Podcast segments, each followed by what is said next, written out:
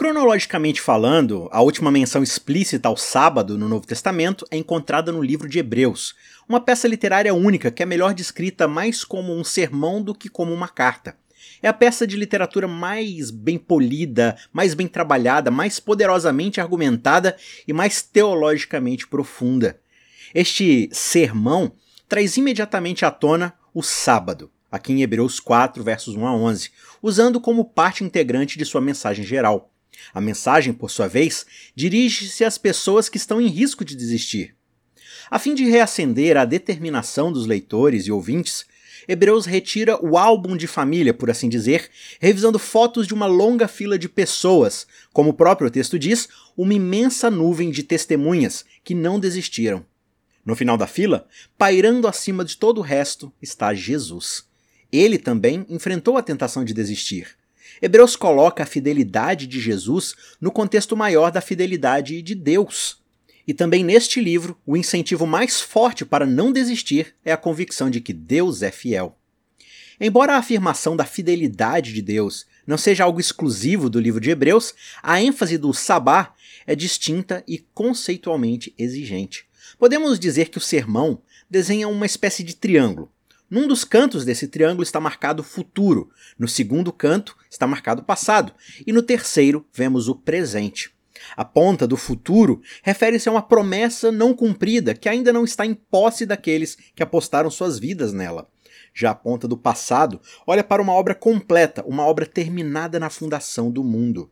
Já a ponta do presente em Hebreus se concentra em uma mensagem sabatariana, digamos assim, descrita como um descanso sabático que ainda resta para o povo de Deus. Hebreus representa um desafio único, porque não há um acordo entre os estudiosos quanto à autoria, audiência ou ocasião. Alguns até sugeriram que Hebreus é obra de uma mulher, talvez a valiosa colega de trabalho de Paulo, Priscila. Embora haja muito que não saibamos sobre o público original, no entanto, sabemos o suficiente para nos beneficiarmos e sabemos o suficiente para dizer que não precisamos realmente nos prendermos a esses pontos específicos. O autor da carta, ou do sermão, por assim dizer, exorta o leitor, o ouvinte, a não desistir. Ouvimos com justiça a voz desse pregador. Uma e outra vez, ele fala diretamente ao ouvinte com um certo imediatismo, que sugere um encontro cara a cara. Ele diz: tenhamos cuidado, esforcemo-nos, conservemos firmes, avancemos, corramos com perseverança, saiamos, pois, a Ele às vezes solene, às vezes encorajador, mas sempre com grande sentimento, o autor quer que o leitor persevere. Um orador que exorta sua audiência a não desistir dificilmente diria isso, a menos que ele ou ela considerasse uma possibilidade real de que as pessoas pudessem desistir ou já estivessem fazendo isso. Uma vez que há pouco conhecimento disponível sobre o contexto e a situação original, Hebreu se torna uma mensagem a quem possa interessar, a pessoa a quem esta mensagem é dirigida é alguém que é tentado a abandonar a sua fé, quer por razões de dificuldade ou por razões que se somam à possibilidade de que o fundamento de seu compromisso não está se sustentando.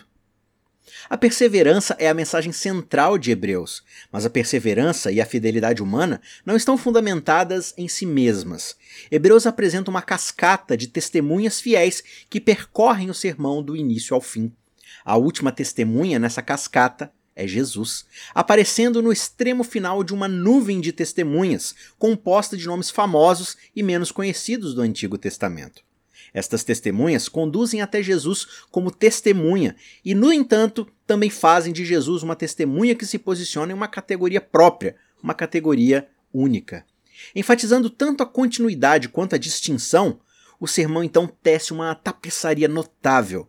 O depoimento dessas testemunhas todos apontam na mesma direção, mas o testemunho de Jesus é um testemunho único.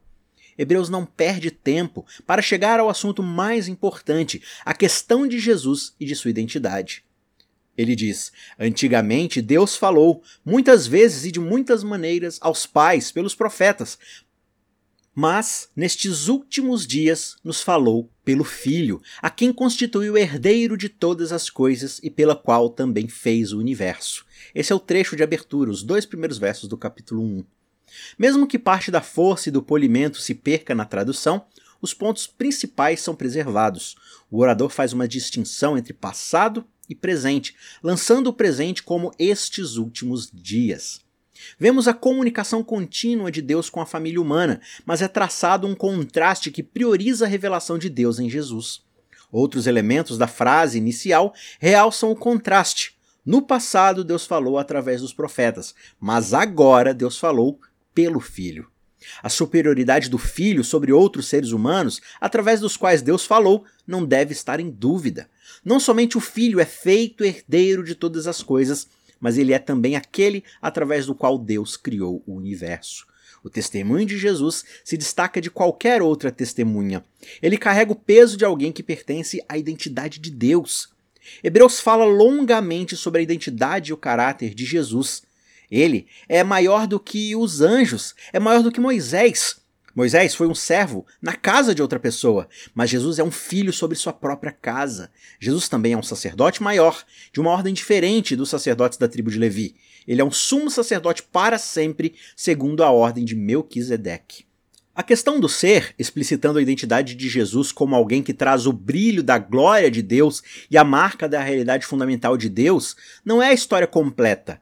A força e a qualidade do testemunho de Jesus dependem tanto de seu caráter quanto de sua identidade.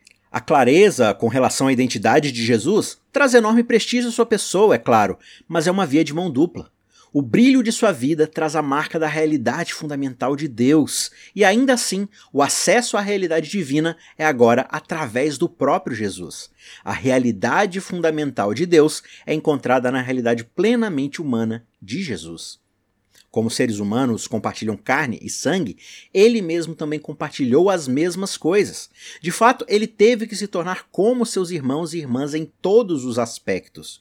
O conceito de fidelidade, que é tão importante no sermão, apresenta Jesus como um ser humano cuja fidelidade é modelo de fidelidade para os outros pois naquilo que ele mesmo sofreu quando foi tentado, é poderoso para socorrer os que são tentados, diz Hebreus 2,18.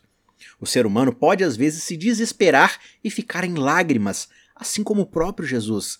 A tapeçaria da fidelidade demonstra um fio ininterrupto da fidelidade de Jesus à perseverança humana, porque a experiência humana de Jesus nos dá o tom da experiência dos seres humanos em geral. E, no entanto, Hebreus não desenvolve a fidelidade de Jesus apenas no solo de sua humanidade. Como já vimos, há mais na identidade de Jesus do que a de um ser humano excepcional. Jesus é o misericordioso e fiel sumo sacerdote. Moisés também foi fiel para testemunhar as coisas que seriam ditas mais tarde, mas Cristo foi fiel à casa de Deus como um filho. Sem descuidar da fidelidade de Jesus e da esperança do crente, Hebreus rapidamente acrescenta que somos sua casa se mantivermos firme a confiança e o orgulho que pertencem à esperança. Todos os fios se encontram na passagem que, aos olhos de alguns intérpretes, resume o sermão inteiro. Agarremos-nos à confissão de nossa esperança sem vacilar, pois aquele que prometeu é fiel. Hebreus 10, verso 23 e também 11, 11. Todas as faces e facetas da fidelidade e a nuvem de testemunhas que ainda estão por vir, lá no capítulo 11, repousam sobre o fundamento da fidelidade de Deus. A base para manter uma confissão de esperança é que Deus é fiel. Jesus tem isto em comum com a imensa nuvem de testemunhas. Ele também apostou sua vida na fidelidade de Deus, mas sua vida, no entanto, está em uma categoria particular. A fidelidade de Deus é atestada pela fidelidade de Jesus em todas as suas configurações. O autor do sermão mostra Jesus não só como alguém que confia plenamente em Deus, mas também como alguém que reflete fielmente Deus para a humanidade quando Hebreu cita o profeta Abacuque do Antigo Testamento, torna-se claro que a afirmação da fidelidade de Deus é mais necessária quando os crentes são sobrecarregados com o sentido da ausência de Deus ou com a sensação de um atraso inexplicável. Não estamos longe do alvo ao acreditar que um orador que faz da perseverança sua palavra de ordem deve estar falando uma situação em que há fortes incentivos justamente para desistir, e não nos surpreenderemos quando ele ou ela, diante de tal situação, encontrar em Abacuque um motivo de conforto. A voz de Abacuque é ouvida amplamente no Novo Testamento, e nós a ouvimos novamente aqui, porque, ainda dentro de pouco tempo, aquele que vem virá e não irá demorar, mas o meu justo viverá pela fé, e se retroceder, dele a minha alma não se agradará. Hebreus 10, 37 e 38, que reflete Abacuque 2, 3 e 4. O texto hebraico de Abacuque difere da tradução grega que é usada em hebraico, onde o texto hebraico de Abacuque diz que meu justo viverá pela fé, sugerindo uma conotação messiânica. O texto grego diz que o justo viverá por minha fidelidade. Meu é colocado antes de justo, mas o pronome é alterado da terceira para a primeira pessoa, ou seja, de sua fidelidade para minha fidelidade. Na tradução grega de Abacuque, a fidelidade sobre a qual repousa a esperança do crente é a fidelidade de Deus. Em hebraico, entretanto, a frase é um pouco ambígua, porque meu vai junto com justo e não com fé, fidelidade. É discutível se o meu aqui é possessivo e foi transposto na frase ou se também deve ser inferido na última parte da cláusula a ser lida, né? Mas meu justo viverá pela minha fidelidade. Uma solução que ressoa bem com o texto grego de Abacuque, bem como com o contexto em hebraico. O que não é discutível, no entanto, é que a afirmação em hebraico repousa sobre a rocha da fidelidade de Deus a passagem de Abacuque, com sua garantia da intervenção definitiva e decisiva de Deus nos assuntos humanos e seu apelo à fidelidade diante dessa eventual intervenção, é particularmente apta como mensagem para judeus ou cristãos com expectativas apocalípticas que estavam perturbados pela chegada tardia do ato final no drama escatológico tanto para Abacuque quanto para os ouvintes do sermão encontrado em Hebreus, parece haver um atraso no cumprimento da promessa de Deus. A esperança está diminuindo e a aparente demora inclinava o crente para outras atrações. Mas Hebreus tem um ponto de vista diferente do de Abacuque.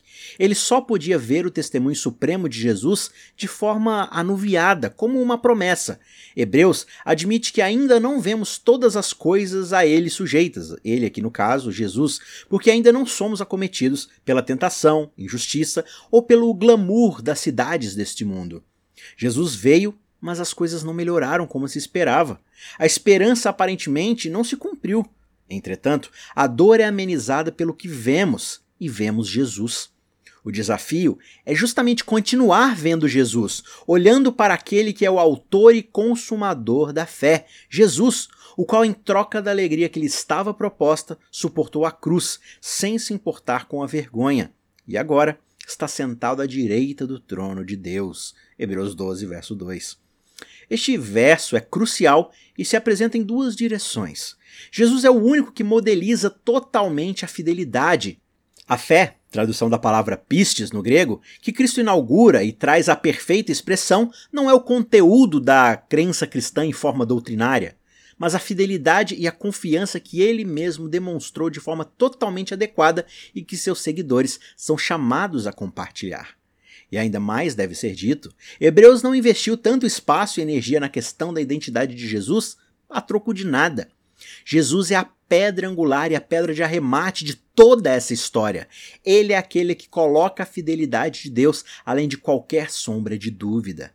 A segunda afirmação é tão importante quanto a primeira, porque a questão mais incômoda da existência humana, tanto em Abacuque como em Hebreus e além, se centra justamente na questão da fidelidade de Deus. Mas por qual razão, no contexto de sua afirmação incessante da fidelidade de Deus, o sermão traz à tona justamente o sétimo dia, no capítulo 4, verso 4? Porque, ao mesmo tempo em que exorta a perseverança, a fidelidade e a esperança que depende da fidelidade de Deus, o sermão se volta para o sábado. O assunto surge imediatamente após a menção de Moisés, o fiel servo de Deus e a fidelidade de Deus.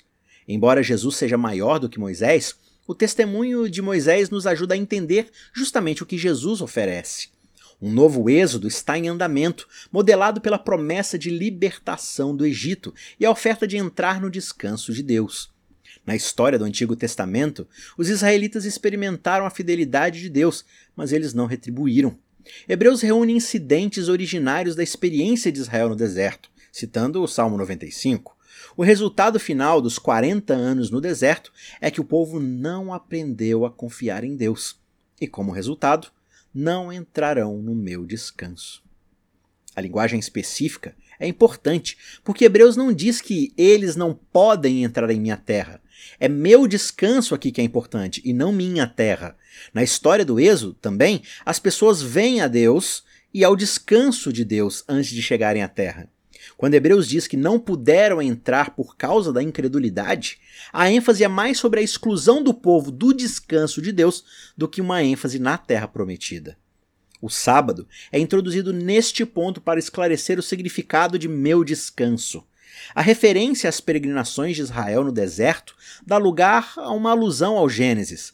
Aqui, o ponto de referência para a fidelidade de Deus não é mais a experiência de Israel após deixar o Egito, mas um ponto mais atrás no tempo. O sermão descreve Israel como excluído do descanso de Deus, mesmo que as obras já estivessem concluídas desde a fundação do mundo. Esta é tanto uma referência à criação, retirada da passagem em que o descanso do sábado é instituído em Gênesis, como um lembrete de que o assunto ainda é a fidelidade de Deus. Tendo determinado aqui em Hebreus que a esperança do crente repousa na fidelidade de Deus, parece agora que a fidelidade de Deus é parte integrante da mensagem do sábado. Porque em certo lugar, Hebreus 4,4 diz: Assim disse a respeito do sétimo dia. No sétimo dia, Deus descansou de todas as obras que tinha feito. A expressão aqui disse em certo lugar, que introduz essa citação aqui de Gênesis, capítulo 2, verso 1, embora seja aparentemente vaga, é usada para significar um texto que na verdade é bem conhecido. O sábado é introduzido como um tema bem familiar que dá ainda mais força ao argumento dominante que vem sendo usado. Além disso, a referência ao sábado é inteiramente positiva, como os hebreus em geral tendem a ser em relação ao Antigo Testamento. Em nenhum ponto o hebreu sugere que o Velho Testamento é legalista, que leva à justiça própria, que suas leis morais são inadequadas de qualquer maneira, ou que sua concepção de Deus necessita de correção. Hebreus continua recordando aqueles que perderam a entrada na terra prometida por causa da desconfiança. Mesmo aqueles que entram na terra sob a liderança de Josué falham em chegar ao destino prometido.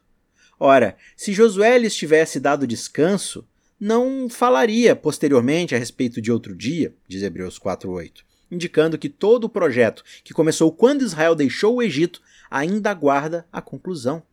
Na verdade, a não chegada e a não entrada são mapeadas em uma série de versículos que repetem o mesmo fato. Esta característica de composição do texto é um impressionante exemplo de textura repetitiva que dá uma coerência temática à passagem, servindo à agenda temática do autor. Israel nunca chegou verdadeiramente à experiência para a qual Deus queria conduzi-los. A conclusão da viagem para a Terra Prometida, quando chega, é descrita com referência ao sábado. Portanto, diz Hebreus 4, 9 e 10, resta um repouso sabático para o povo de Deus. Porque aquele que entrou no descanso de Deus, também ele mesmo descansou de suas obras, como Deus descansou das suas. O autor poderia ter escrito que resta um repouso para o povo de Deus, repouso aqui sendo a palavra catapauses, mas ao invés disso, invocando um termo que só é encontrado uma vez na Bíblia, o autor escreve que resta um repouso sabático, um sabatismos. O repouso que é previsto se ergue do substrato do sábado, voltando até a criação. A característica marcante, é claro, é de que o sábado aparece no sermão como parte e parcela de sua mensagem. Talvez seja suficiente verificar que Hebreus apoia a conexão entre o sábado e a fidelidade de Deus. Isso significa, por um lado, que o sábado é um farol para a fidelidade de Deus, e por outro, que a fidelidade de Deus inevitavelmente dá o compasso do sábado. Confiabilidade é a essência da fidelidade de Deus. Hebreus invoca o sábado como uma forma de destacar a confiabilidade e a constância de Deus. Como indicam tanto a etimologia quanto os atestados posteriores, não é simplesmente um sinônimo de descanso, mas designa de forma mais abrangente a observância do sábado. Do ponto de vista da experiência humana, a asserção de que resta um repouso sabático, um sabatismos, para o povo de Deus é no mínimo sugestiva. O sabatismos é uma nova configuração na Bíblia, um passo além do horizonte familiar. Se, como observado acima, a menção do sábado evoca um tema bem conhecido, e se a verdadeira experiência do descanso sabático nunca se materializou em Israel, é principalmente o significado deste descanso que está em jogo aqui em Hebreus. O descanso do sábado ainda permanece porque ainda não se concretizou na experiência do crente. Hebreus nos dá uma escada para entrarmos em posse da experiência prometida. Há pelo menos três degraus na escada em direção à experiência para a qual Hebreus quer que o leitor se levante. A afirmação de que a obra de Deus foi concluída desde a fundação do mundo não é simplesmente uma hipérbole e aparece em outro lugar no Novo Testamento. De que forma ou em que sentido a obra de Deus foi terminada? Bem, sobre este ponto, Hebreus olha para além dos fatos narrativos e históricos que são aparentes pela primeira vez. A olho nu, vemos a obra da criação terminada no sétimo dia da história de Gênesis, mas com o olho interior, Hebreus vê a libertação e restauração final assegurada mesmo na intenção original do sétimo dia. Este objetivo não foi executado, mas foi pretendido. Não foi implementado, mas foi assegurado. Hebreus revela que o evangelho da redenção já estava presente no relato da criação, consagrado na noção de descanso de Deus em face de uma obra concluída. Quando Hebreus se volta para o passado distante, a fim de colocar a mensagem da fidelidade de Deus na base mais firme possível, ele vê o presente e o futuro consagrados no descanso de Deus na criação. No eixo horizontal, a varredura de Hebreus é abrangente, desde a borda externa do passado até a fundação do mundo, e dali em direção oposta ao limite externo do futuro. Este é o segundo degrau da escada. Cristo, tendo se oferecido uma vez por todas para tirar os pecados de muitos, aparecerá segunda vez, não para tirar pecados, mas para salvar aqueles que esperam por ele. Nem tudo está acabado e completo. Enquanto as pessoas, em sua longa lista de testemunhas do Antigo Testamento, tinham fé e eram fiéis, elas não viram sua esperança se materializar mais do que o crente no presente hoje. Todos estes, o texto diz, morreram na fé. Não obtiveram as promessas, mas viram-nas de longe e se alegraram com elas, confessando que eram estrangeiros e peregrinos na terra, porque os que falam desse modo manifestam estar procurando uma pátria. Capítulo 11, versos 13 e 14 mas agora desejam uma pátria superior, isto é, celestial. Por isso, Deus não se envergonha deles, de ser chamado o seu Deus, porque lhes preparou uma cidade. Capítulo 11, verso 16. Todos estes, mesmo tendo obtido bom testemunho por meio da fé, não obtiveram a concretização da promessa. Capítulo 11, verso 39. Nestas passagens, a atenção está voltada para o futuro e a ênfase está no não cumprimento, na não entrada e em um dia que ainda está por vir. Esta é também a experiência e a visão de Hebreus e de seu público. De fato, não temos aqui a cidade permanente, mas buscamos aquela que há de vir. Capítulo 13, verso 14.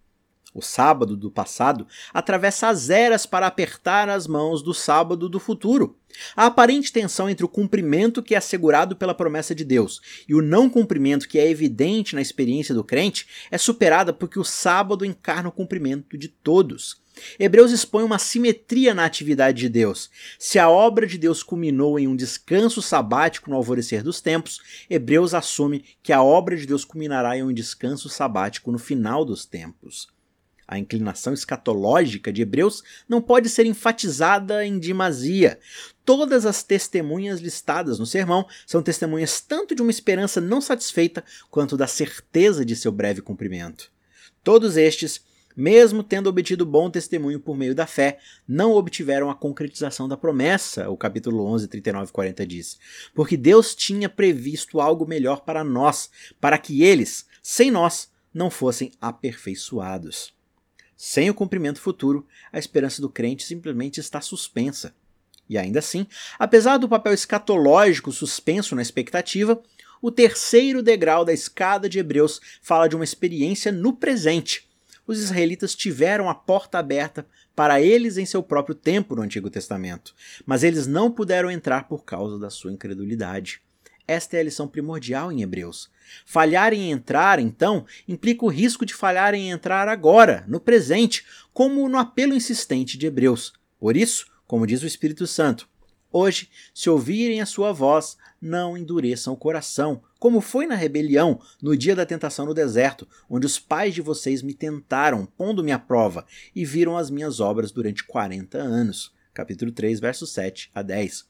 Como se diz, hoje, se ouvirem a sua voz, não endureçam o coração como foi na rebelião.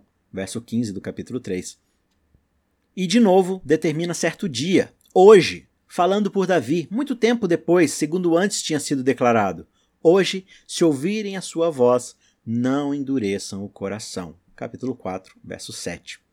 A expressão hoje é justamente a dobradiça da preocupação do sermão e o cubo que faz a roda girar. Quando Hebreus diz que um descanso sabático ainda permanece para o povo de Deus, ele traz uma experiência que está disponível aqui, no presente. Aponta também o caminho, explicando que aquele que entrou no descanso de Deus também ele mesmo descansou de suas obras, como Deus descansou das suas. Isto é uma promessa de ter uma participação no próprio modo de existir de Deus. Mas em que sentido Deus fala de meu descanso? Significa simplesmente o repouso que eu concedo? Ou significa também o repouso que eu mesmo desfruto? Bem, significa a última. O descanso que Deus promete a seu povo é uma parte daquele descanso que ele mesmo desfruta. O descanso que é reservado para o povo de Deus é propriamente chamado de descanso sabático, um sabatismos ou guarda do sábado, porque é sua participação no próprio descanso de Deus. Não é fácil fazer a passagem do passado para o futuro e depois para o presente, mas o autor de Hebreus, seja Paulo, Priscila ou outra pessoa, leva o leitor, através do sábado, a conhecer a fidelidade de Deus e, mais além, consumindo-se no esforço de apontar o caminho para o repouso que ainda resta para o povo de Deus.